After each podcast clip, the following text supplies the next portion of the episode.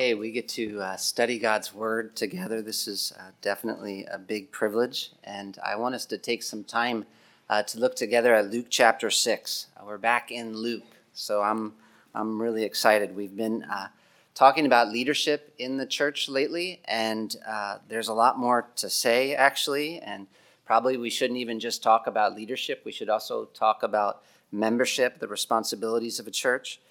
but we'll get to that sometime I'm sure. Uh, for now, we're back in the Gospel of Luke, and I want us to uh, spend some time looking together at Luke chapter 6, verses 17 through 49. Not all today, obviously. This is going to take a little while. We're going to go through this uh, slowly. And we're going to go through it slowly for one thing, uh, because uh, it's basically the greatest sermon in the world. This is a, a sermon that Jesus preached that Luke records. And uh, so we want to take advantage of this. Every time that Jesus preaches, actually, we want to take advantage of that because Jesus is the greatest preacher in the history of the world. And this sermon is important because it's one of the few sermons that we have recorded in the Gospels from him. We have teachings, we have uh, parables, but this is one of the few more extended sermons. And it's actually kind of shocking, too. Uh, this is a paradigm shifting kind of sermon. So, you know how uh, some people say things uh, that basically everyone else is saying? Those, those kinds of people are boring usually, but, but comfortable. And then other people say things that uh, change the whole conversation. Those people are rare and uh, challenging because they are saying something so different. And Jesus is saying something so different. Jesus is changing the conversation here. And you can see that even just by looking at the introduction. We don't have to get deep into it. We can see that right away. Even really just the first thing Jesus says in verse 20. This is how the sermon starts. Listen. He says, Blessed are you who are poor. Which, of course, is not how most people talk. Blessed are you who are poor. And we're going to have to work our way through exactly what Jesus means there. It's going to take some, some effort. But even if you don't know exactly what he means by that at first, you do know that he is speaking in a way that most people would have found shocking. This is not normal. This is not how people normally work, people normally think. And it keeps going throughout the sermon. That's just the introduction. So it's important, this message, because this is Jesus speaking, and what he says is shocking, which is why I want to take some time to kind of get us ready for what he's going to say. And I want to get you ready by giving you sort of an introduction to the sermon, which is basically what I think Luke is doing for us in verses 17 through 19. If you look at it, it's like this short little summary of Jesus' ministry before Luke dives into the sermon itself. He writes, and he came down with them and stood on a level place with a great crowd of his disciples and a great multitude of people from all Judea and Jerusalem and the seacoast of Tyre and Sidon who came to hear him and to be healed of their diseases. And those who were troubled with unclean spirits were cured, and all the crowd sought to touch him, for power came out from him and healed them all. And you notice that he doesn't tell us a specific story there and uh, he doesn't even share a dialogue between Jesus or someone else like he normally does. Instead, it's kind of like he just stops and gives an overview of who Jesus was and what Jesus was doing before he tells us what Jesus had to say, almost like an introduction, really. In fact, it's almost like when someone goes to preach at a new church somewhere, uh, you know how people usually stand up before they preach and give an introduction. It's like this is what you need to know about the speaker before you listen to him preach. And in story form, that's kind of what Luke is doing here with Jesus and what I want to do for you. This is what I want you to have in mind as you listen to Jesus preach. We want as best as we can to hear what Jesus actually has to say and not just what we want him to say. And uh, this sermon is easy to make Jesus say something different than what he's actually saying. And so we, to hear what Jesus is actually saying, are going to have to do a little work and almost go back in time so that we can hear him as these original hearers would. And to help you do that, first of all, I want to make sure you appreciate exactly who is preaching this message. That seems like a good place to start. Who is preaching? And then the, the reason that he's preaching, and finally, who he's preaching to. So the, the preacher, the purpose, and the audience. But the first question, of course, maybe seems easy. Who is preaching? Since I literally just said, I want you to listen to Jesus preach. But actually, I think Luke wants you to be thinking something specific about Jesus. He wants you to know really clearly that this is not just another preacher. We're listening to another sermon, but this is not just another preacher. This is someone who is fulfilling all the Old Testament promised. And to show you that, I want you to look at the way Luke describes the setting of this sermon, which I know uh, maybe kind of sounds boring, the setting. But a, a, sermon setting matters, especially since Luke's telling a story and he's not just giving us sermon transcripts. We're not just picking up a, a book of sermons here. We are reading one particular sermon in the middle of a story. It's, it's kind of like if I'm reading the biography of a preacher, uh, like maybe Jonathan Edwards. The author might give an example of one of his sermons, and usually it will be a significant one. Of course, not just any sermon, but a significant sermon. And the author will get us ready for that sermon and say something like, This is part of the message that he preached right before he was fired by his congregation. He puts the sermon in a particular setting, which obviously impacts the way we read the message then. Knowing the setting impacts the way we hear the message, and sometimes it does more than that. There are, are times where the setting or the details I tell you about the setting actually communicates all by itself. And sometimes it communicates so much that I can say a lot about the conversation without even telling you the conversation. Like, for example, I could tell you about how 27 years ago now, uh, I was dating Marta, and I took her to a very special spot. We actually drove by the spot last night, and I was uh, nervous, and I was probably shaking a little bit because that's what I do when I get nervous. I shake a little bit, and I put my hand in my right hand, uh, my right pants pocket, and I pulled a little box out, and then I got down on one knee. It was raining. I got down in one knee, uh, and I said, "What?" You know what I said. And all I did was describe the setting. The way we describe a setting can communicate. And if we look down at verses 17 through 19, the way Luke describes the setting for this message communicates something big about Jesus. First of all, he says, and he came down with them. He, being Jesus, came down, which means he had obviously gone up at some point before. And Luke told us in verse 12 that he had gone up to pray. In these days, he writes there, verse 12, which are the days right after all this conflict with religious leaders who were at this point talking about wanting to even kill Jesus. In these days, verse 12, Luke says, he went out to the mountain to pray, and all night he continued in prayer to God, which would be significant if I were telling you a story about anyone.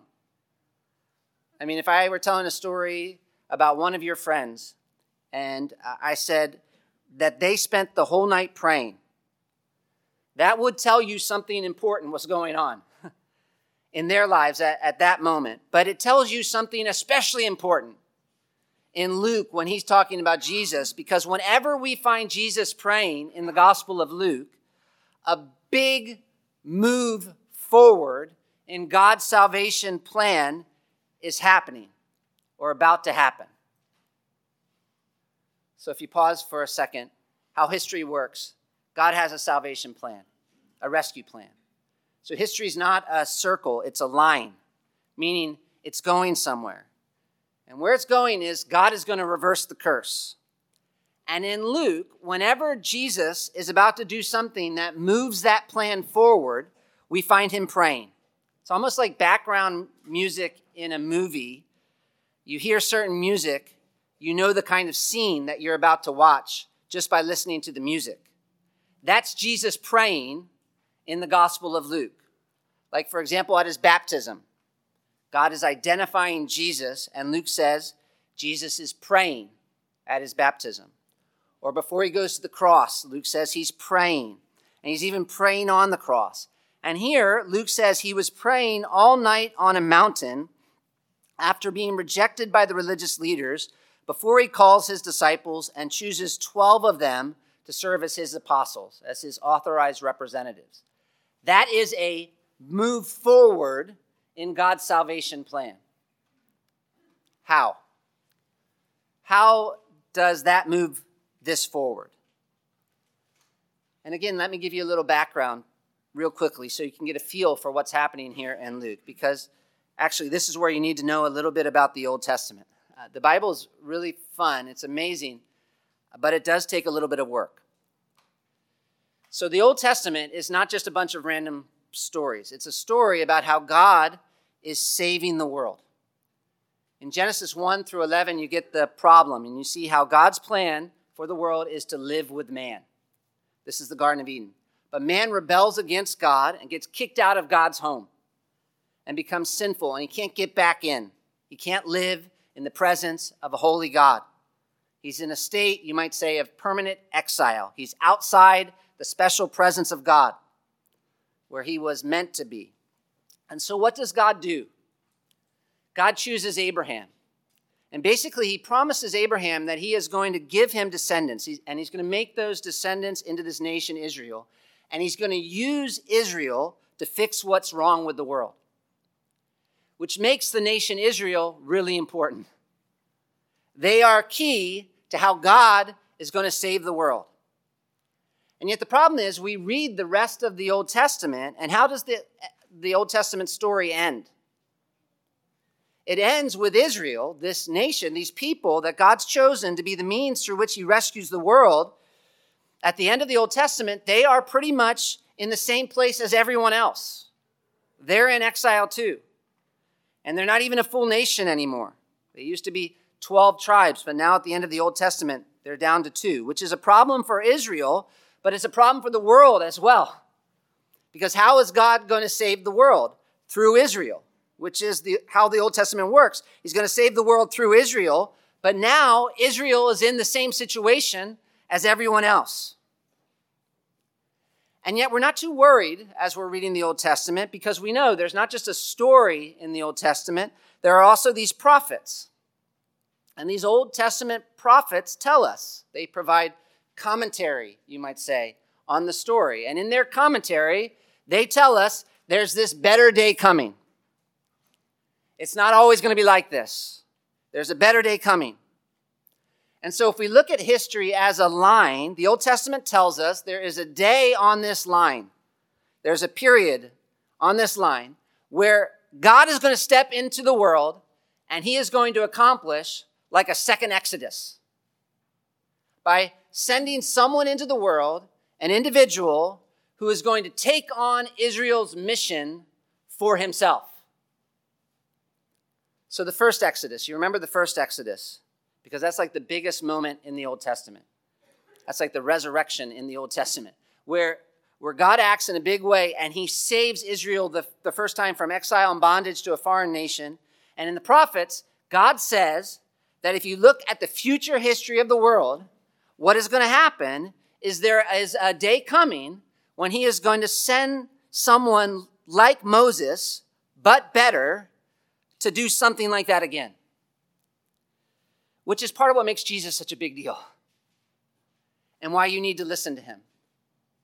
Because he's not just another preacher, he came into this world to do something. But what specifically? Think end time salvation. Think what the prophets say about Israel. Think what the prophets say about the second Exodus. And you know, there are a number of different ways that Luke tries to make that obvious, even just from the beginning of this gospel. This is something that he works at making clear.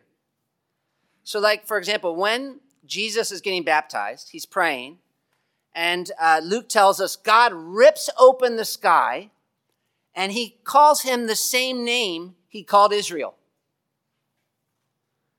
And then after that, you remember maybe there's this genealogy where he's connected back to Adam. And it's like Luke is saying, he is a second Adam. And if you ever come to the Bible reading project on Thursday mornings, you know there's all these connections in Exodus between Israel and Adam, and even the building of the tabernacle and the creation of the world. And what's Israel supposed to be doing? What's their purpose? God's rescuing them and planting them in the promised land to be like a second Adam, but of course they failed. And so Luke's like, here's Jesus. These are all these pictures from the Old Testament to help us understand Jesus. And we know these pictures are significant because when Luke tells us about Jesus' ministry, what happens? One of the first things he shows us in Luke 4 is Jesus in the wilderness. And why the wilderness? It's clear God took him there. That's why he's there. But why did God take him to the wilderness? It's because who else was in the wilderness? Israel was in the wilderness. And Adam actually was sent out into the wilderness. And so it's like Jesus is following in their steps, only he succeeds where Adam and especially Israel failed. And so he's accomplishing the salvation God promised through Israel by, you could almost say, replaying the story of Israel, which is what the Old Testament actually promised. And why, when Jesus starts preaching, Luke tells us the first time Jesus preaches in Luke 4, he preaches a passage from Isaiah. And what's he talk about? Luke 4, verse 18. He says, The Spirit of the Lord is upon me, because he has anointed me to proclaim good news to the poor. He sent me to proclaim liberty to the captives and recovering of sight to the blind, to set at liberty those who are oppressed, to proclaim the year of the Lord's favor which is all about what? It's about a rescue. And a rescue for who? For those who are in exile. So that's the poor, that's the captive, that's the blind, that's the oppressed back in the book of Isaiah, the passage Jesus is quoting. And so Jesus is preaching about God accomplishing this second Exodus that we've been talking about. It's like he's Israel, Jesus, and he's going to accomplish what the Old Testament promised for Israel. Meaning there's this like absolutely huge end time salvation component to why Jesus has come into the world. That's the claim Luke's making. And reading Luke, you wonder maybe, can he do it, Jesus? Because that's a lot. I mean, when we talk about a second Exodus, the second Exodus is even better than the first because it involves actually dealing with all the problems of the world and a complete reversal of the curse that's going to be permanent. Can Jesus do that? Because he kind of looks ordinary. And we look at Jesus' ministry in Luke, and what's he doing? He's proving he can. He's exercising authority, and he's defeating demons, and he's healing the sick. And you know what? He's not just dealing with external problems like that either. He's also cleansing the unclean just by touching them and he's able to provide forgiveness for sins as well. And think about that because where did that happen before? If you're reading the Old Testament in the story, cleansing and forgiveness of sins. Where did that happen? It happened in Israel at the temple. You would have to go there to be cleansed and to be forgiven through sacrifice. And now Jesus is doing it. And if we're still confused after all that about who is Jesus and what's he coming to do and why should we listen to his message, Luke shows us, and this is the setting finally for this sermon, verse 17. Before Jesus preaches, Luke shows us Jesus standing there with these 12 apostles. It's like, da ding. He says, and he came down with them. And who is the them? The 12 apostles. And that is significant. If you're a Jewish person standing there, you know what that meant. I mean, that's like a politician giving a speech wearing a flag for a shirt. Jesus has been going around preaching about the kingdom and quoting the Old Testament. And now he's standing there with these 12 men. And every Jew knew there were supposed to be 12 tribes in Israel. And they also knew that at that point there weren't because 10 of those tribes had basically been lost, which meant at the moment Jesus is preaching, Israel can't do all that the Old Testament promised. And they needed God to make them into a real nation again, which of course is what they were longing for. They were longing for this day when God would step in and turn everything around and make them this great nation again. And now what's happening? Luke 6. What's happening is that Jesus is coming down from this mountain after going around preaching about the kingdom and quoting Isaiah 61 and standing there with 12 followers whom he has appointed and given this special status and commission and I'm telling you, that was significant for the people standing there that day because they knew what that meant. Luke 6, 17 through 19. You look at the setting for this sermon and you add up everything Luke's told us about Jesus with him standing there at that moment with these 12 apostles. You put those details together, and Luke is saying this isn't just an ordinary preacher. This is Jesus representing Israel, being Israel, and coming to set in motion this great end time salvation that the Old Testament talked about. That's who's speaking. And I guess I want to just stop for a minute because I don't know if you think about Jesus like that. As fulfilling what God promised to do through Israel, and as being connected to this great end time salvation. But if you're here and you're not a Christian, I want you to know this is a big part of what makes us as Christians so excited about Jesus. You ever wonder why are Christians talking about Jesus so much? It's not just because he was a really good teacher. He is a good teacher, the best, but it's not just that. We get excited about Jesus because we believe Jesus is the key to how God is going to finally and fully solve all the problems in this world.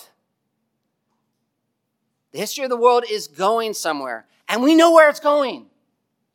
We actually know that it's moving towards a day when God steps into this world and he establishes his kingdom and he puts his representative on the throne where he will rule as king of the world. And we're convinced that king is Jesus and that what happened with Jesus in the Gospels is a key part of how God's even going to be able to do all that. And if you want a little picture, a glimpse of what this salvation that I'm talking about is going to be like, that's kind of why we have the Old Testament.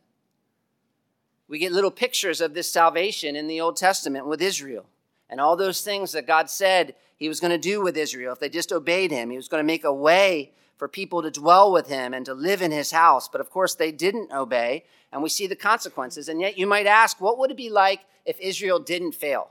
You know? And we get a picture here with Jesus and Luke as Jesus is being Israel and what's going on.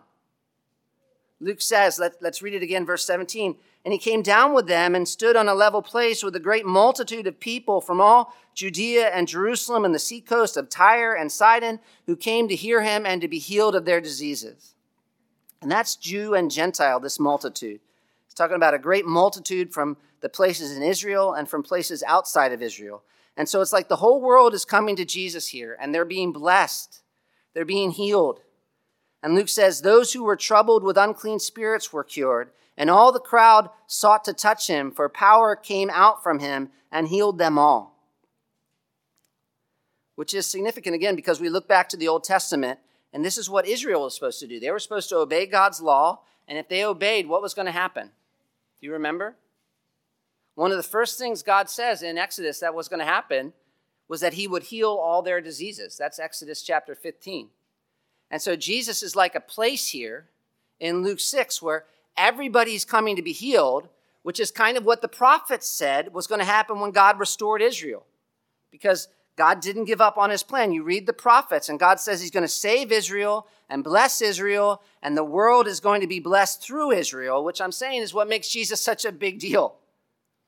As we listen to Jesus, we're listening to the one who can save Israel, which means we're listening to the one who can save the world. Now, why is he preaching? That's the second question. Who is preaching first? Why is he preaching? And this is maybe where we even start to see more clearly why we really need to be listening. Because even though Luke proves Jesus is the fulfillment of all those Old Testament promises, not everybody is responding the way you might have expected. And so if you take a second and just go back to chapter 1, at least in, in your mind, because in chapter 1, Luke makes clear there's, there's no question that Jesus is the one the Old Testament talked about as a virgin is giving birth and angels are showing up and quoting Old Testament prophecies. And yet, you turn to chapter 2 and something really strange happens. That's key to how the whole story works. Because in chapter 2, Jesus is presented at the temple. And do you remember this? Uh, he's, he's a baby, and his parents take him to the temple. And there's this old man there who Luke makes clear is somebody we really need to be listening to because God's told this man that he's not going to die until he sees the Messiah. And he's been waiting his whole life until he sees Jesus as a baby. And he's so excited. And he's like, I can finally die now. Because I look at this baby and I see God's salvation. And yet, you know what he says next? He says, This baby is God's salvation. And then he says something really strange. This is Luke chapter 2, verse 34. And this is where it gets really surprising and important. He says, Behold, this child is appointed for the fall and rising of many in Israel, and for a sign that is opposed, and a sword will pierce through your own soul, so that thoughts from many hearts may be revealed. And what is surprising there is you don't expect the word fall. The fall of many in Israel. And the word opposed, too. You don't expect that. He's a sign that's going to be opposed. And so here's the tension we're dealing with. From the beginning, Luke is like Jesus, he's the Savior. Yes. And he's going to reign. And he's going to bring peace to the world. And he's going to establish God's kingdom. And he's going to be everything Israel dreamed and that we need. You can be sure Jesus really is the final piece of the puzzle. He really is the fulfillment of the Old Testament promises God made to Israel. But not everybody in Israel is going to accept that. And this is important, so important. It's part of what makes this urgent. Jesus divides. God is acting in this world through Jesus, but not everybody gets Jesus. I mean, even before we really get into the story here in Luke, when Jesus is still a baby, before it happens, we see this old man who tells us that the one God is sending to save Israel is going to divide Israel first. And so, even though he is going to bring this end time salvation, not everyone in Israel is going to experience it and enjoy it. There are going to be people who reject him, which I'm saying is so important to understand about Jesus. Again, if we just stop for a second. Because you need to understand that Jesus is not just another teacher that you can either listen to or not listen to. You cannot be neutral about Jesus. He is the centerpiece of God's plan. He has been sent into this world to do something, to bring salvation. And this salvation is a real salvation we're talking about. We're talking about God dwelling with his people. We're talking about the Messiah ruling as king. We're talking about the earth functioning as it should, just like the Old Testament says. And yet, not everyone's going to enjoy it. You're either going to be part of the kingdom or you're not going to be part of the kingdom. And it all depends on your response to Jesus. You have to respond to Jesus. There is no neutrality. Jesus is a crossroads. You come to Jesus and a decision has to be made. He divides. And one way you know that is you look back at Luke and you see that's what happened when he came into the world the first time. And I'm saying that's still what's happening now. Jesus is going to bring salvation. There's a day coming when all of his enemies are going to be judged, and God's kingdom is only going to be filled with followers of Jesus. But in the meantime, before Jesus brings that great salvation, Jesus brings division. He divides those who are going to experience this end time salvation from those who are not. And one thing that really stands out as Luke tells this story is that many of the people you might have expected to be part of his kingdom are the ones who reject him. And many of the people who you would not expect to ever be able to be part of his kingdom are the ones he calls to himself. Which I think, if you look at the context, is actually part of why Jesus is preaching this message here now in Luke chapter 6. So remember, because I'm just trying to give you an introduction. And I'm giving you an introduction because Jesus is going to say some things that are important, but shocking. Shocking. And you need to understand why he says them. And to understand why he says them, you need to get some context. Because the sermon Jesus is preaching is in Luke 6, which means there are five chapters that go before it, where Luke's been showing us basically two things. One, that Jesus is salvation, which is good news.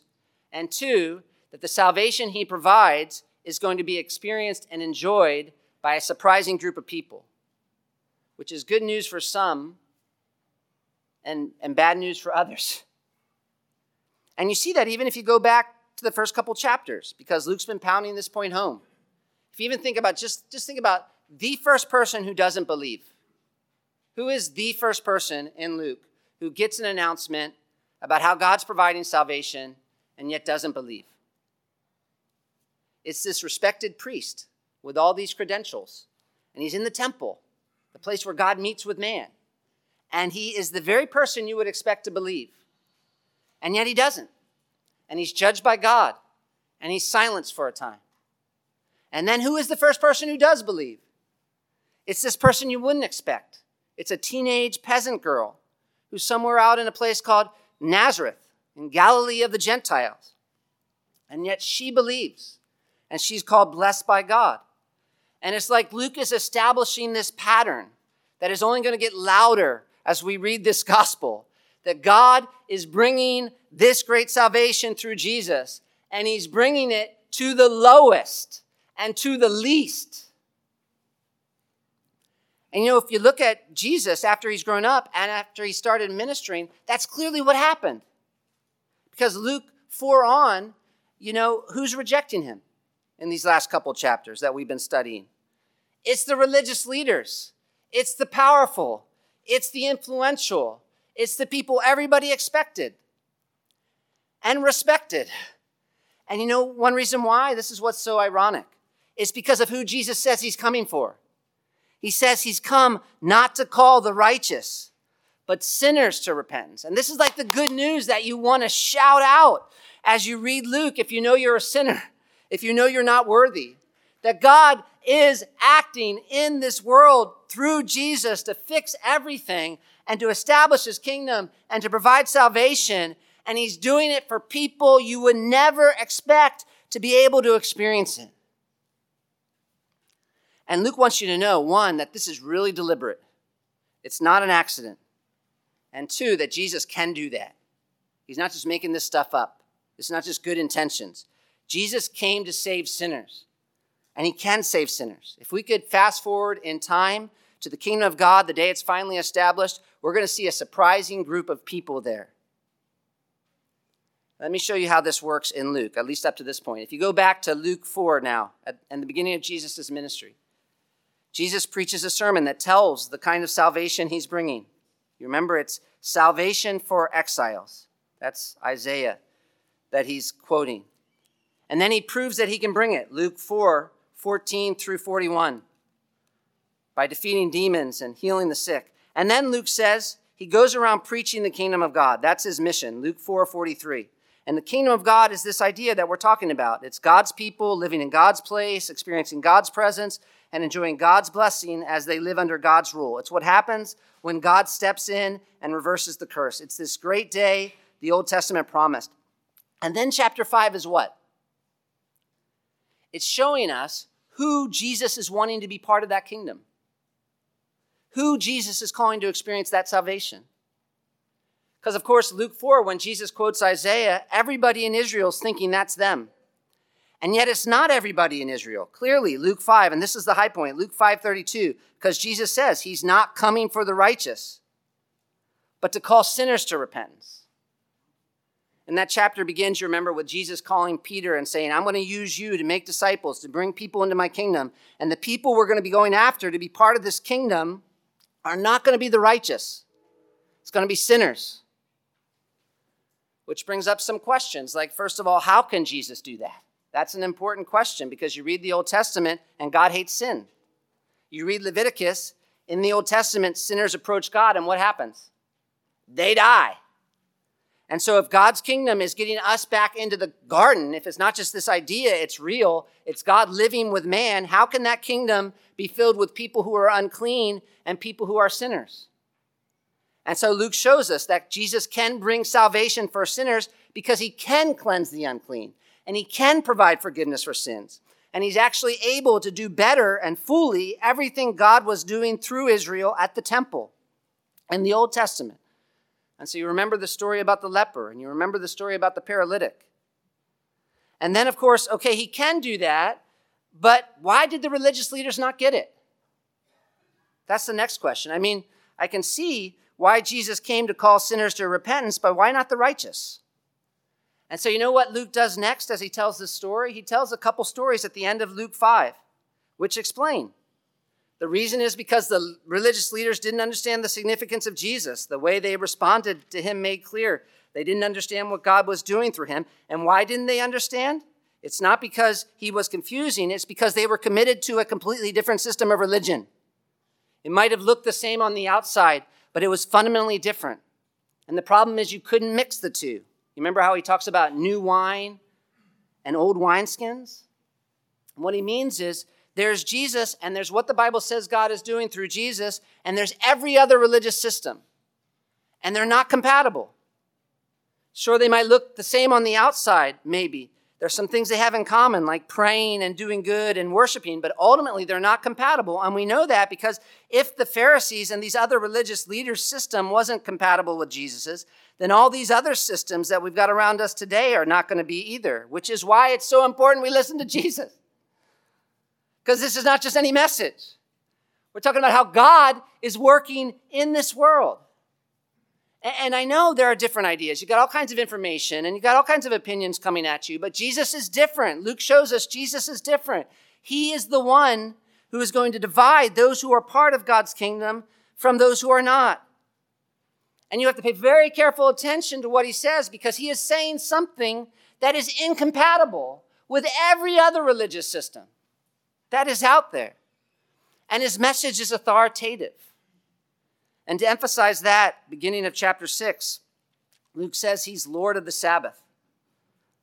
I don't know, but do you remember this story? It's a lot of review, but it was a long time ago now that we looked at it. But look at verse 5 for a minute because it summarizes. He said to them, The Son of Man is Lord of the Sabbath. And there's so much there with the phrase Son of Man and and Sabbath, and this is a long story too. But the Sabbath is a picture of what the world is supposed to be like. So if you go back to Genesis chapter 2 and God's original plan, God dwelling with man and the world being at rest in a constant state of enjoyment, that was the seventh day, that was the Sabbath. And then we know, of course, man sinned. And so God chooses Israel and he gives them these laws about the Sabbath that are such a big deal. Why? Because Israel was a witness. It was supposed to be a witness. That was God's way of telling the world that his plan was still on, that Sabbath plan. And so, as Israel kept the Sabbath, it's like they were pointing the world back to what God was going to do. And so, the Sabbath is a very big deal. And the person in charge of the Sabbath is the person in charge of Israel and in charge of Israel's purpose in the world. And that person is Jesus. He's the one who defines the purpose of Israel and the world, which is why you listen to him. He is the fulfillment of the Old Testament. But many people reject him because his message is different, but it's binding because it's absolutely authoritative and because he's the one who understands God's word and God and what God's doing in this world, not these religious teachers. And if we need any more proof of that, we see in the next story, chapter 6, verses 6 through 11. Luke gives it because you remember maybe how Luke says Jesus is in the synagogue and there's a sick person there who Jesus could heal, and yet it's the Sabbath. And so Jesus asked them, Is it lawful on the Sabbath to do good or to do harm, to save a life or to destroy it? And that's not a hard question, but they won't answer. And Jesus is like, No, you men are missing it. You do not understand God's law, the purpose. And he heals the man. And they get so angry they want to kill Jesus for it. After which, Now we're almost at this sermon, Luke 6. Jesus goes up on a mountain and he prays and he chooses 12 apostles. What's he doing? Look, I, I know this is a lot. I was thinking uh, this sermon could really be helpful or totally confusing, but it's worth a try because I'm really trying to help you get a feel for what's going on as Jesus is about to preach. Because this is not just another preacher, this is not just another message. As Jesus comes down this mountain with these 12 apostles, he is making a statement. He has come to do what Israel was supposed to do. He's going to establish the great kingdom God promised for Israel. He's going to accomplish this great end time salvation. He's substantiated all that. He's proven he can do it, but not everyone's going to enjoy it. And even Israel, not even everyone in Israel is going to enjoy it, partly because there are all these false religious guides out there that you can't listen to. If you want to experience salvation, you want to be part of what God's doing in this world, you have to listen to Jesus and the ones he chose and authorized to represent him. Because Jesus is the only one who can interpret and explain God's word and the ones he commissioned. And this message here in Luke 6 is going to be a particularly important part of that explanation.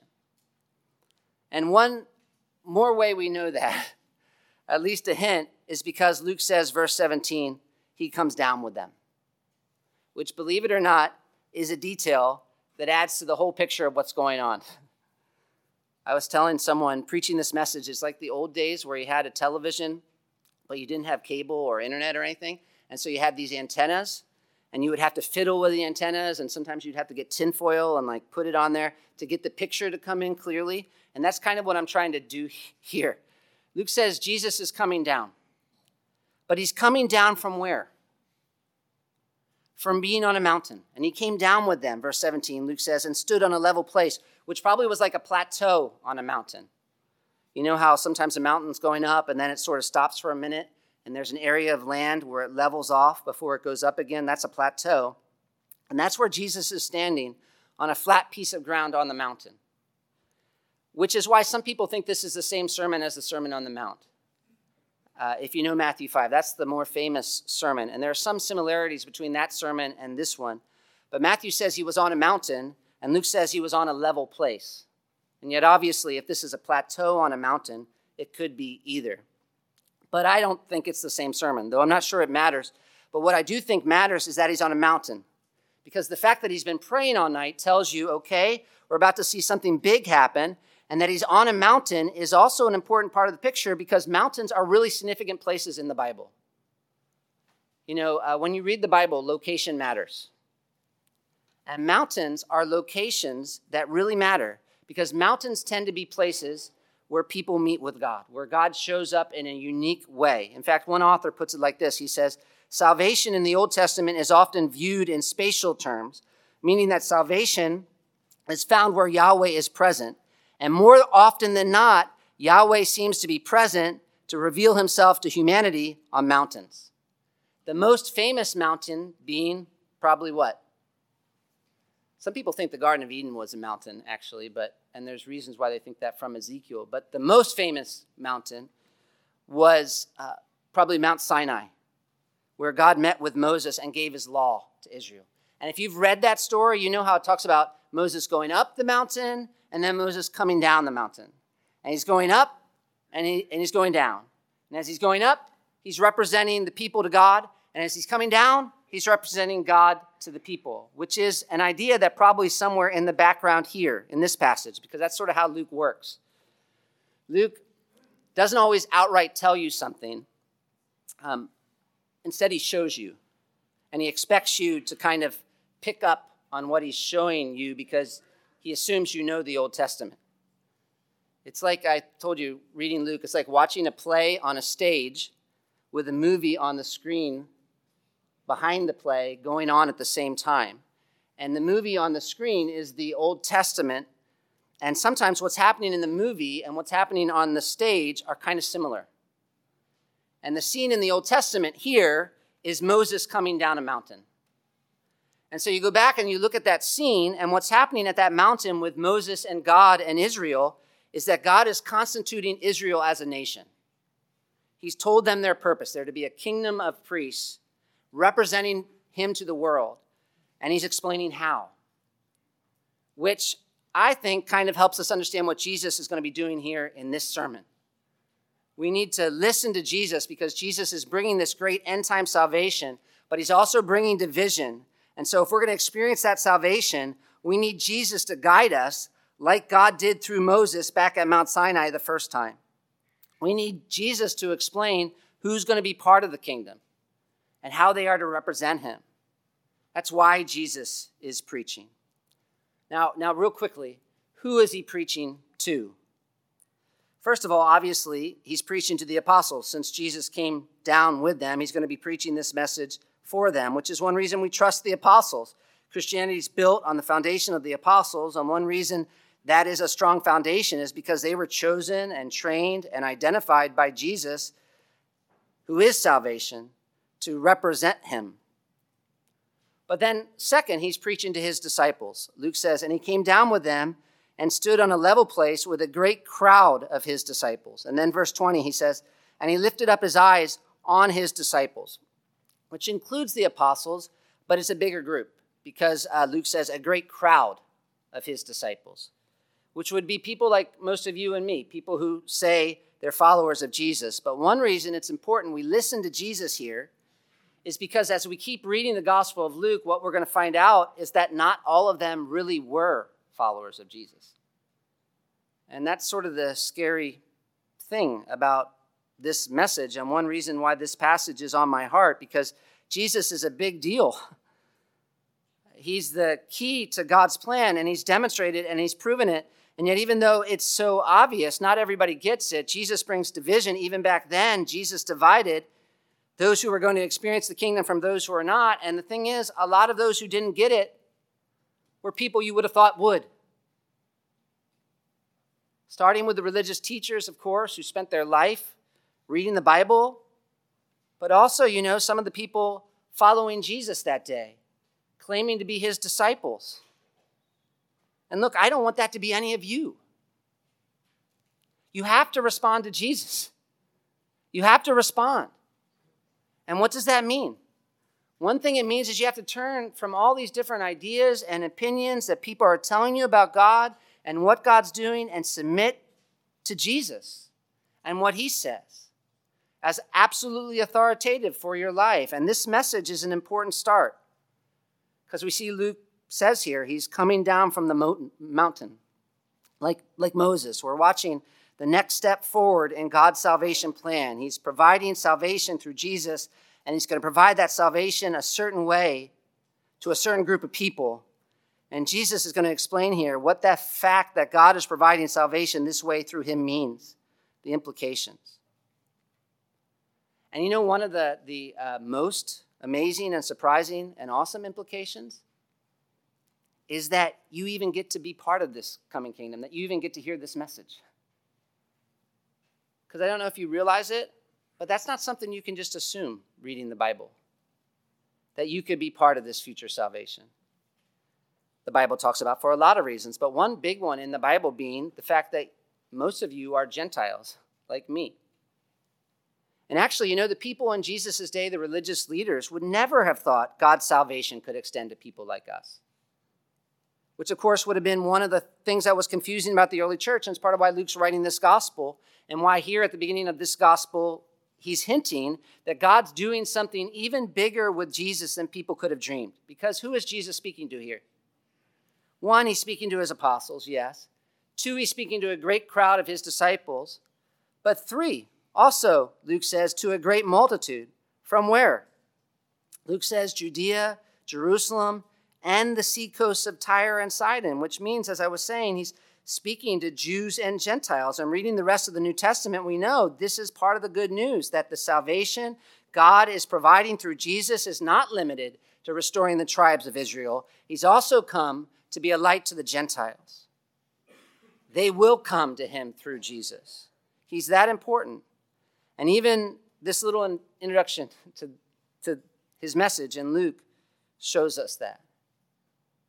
But I guess, I, I guess the, the question really is not whether Jesus is that important to God's plan or whether Jesus is that important in the Bible, but whether Jesus is that important to you.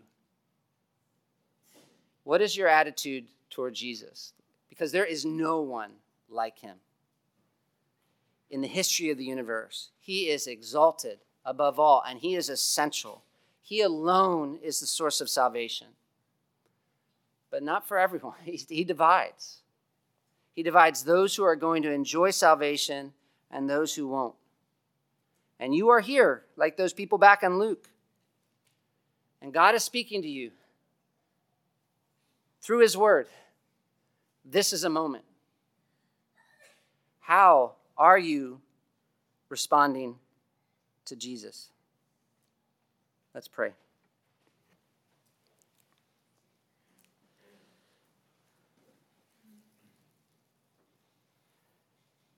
Jesus, we can't wait for next week till we actually hear your message. This was just a long introduction. but we're uh, so grateful that, Lord, you've revealed to us this plan. We are some of the most privileged people on the planet because you have spoken and you have told us the history of the world before it happens. And we know one day, Jesus, you will return and you will defeat your enemies and establish your kingdom. And you've proven that by already defeating death and ascending into heaven. So, this battle, this war is going to be won. And I pray, Lord, that in the meantime, we'll believe, we'll trust, we'll submit to your word, and that we'll take this great gospel out so that more and more unlikely, surprising people can enjoy forgiveness with God and be part of this eternal kingdom. And we pray this in your name. Amen.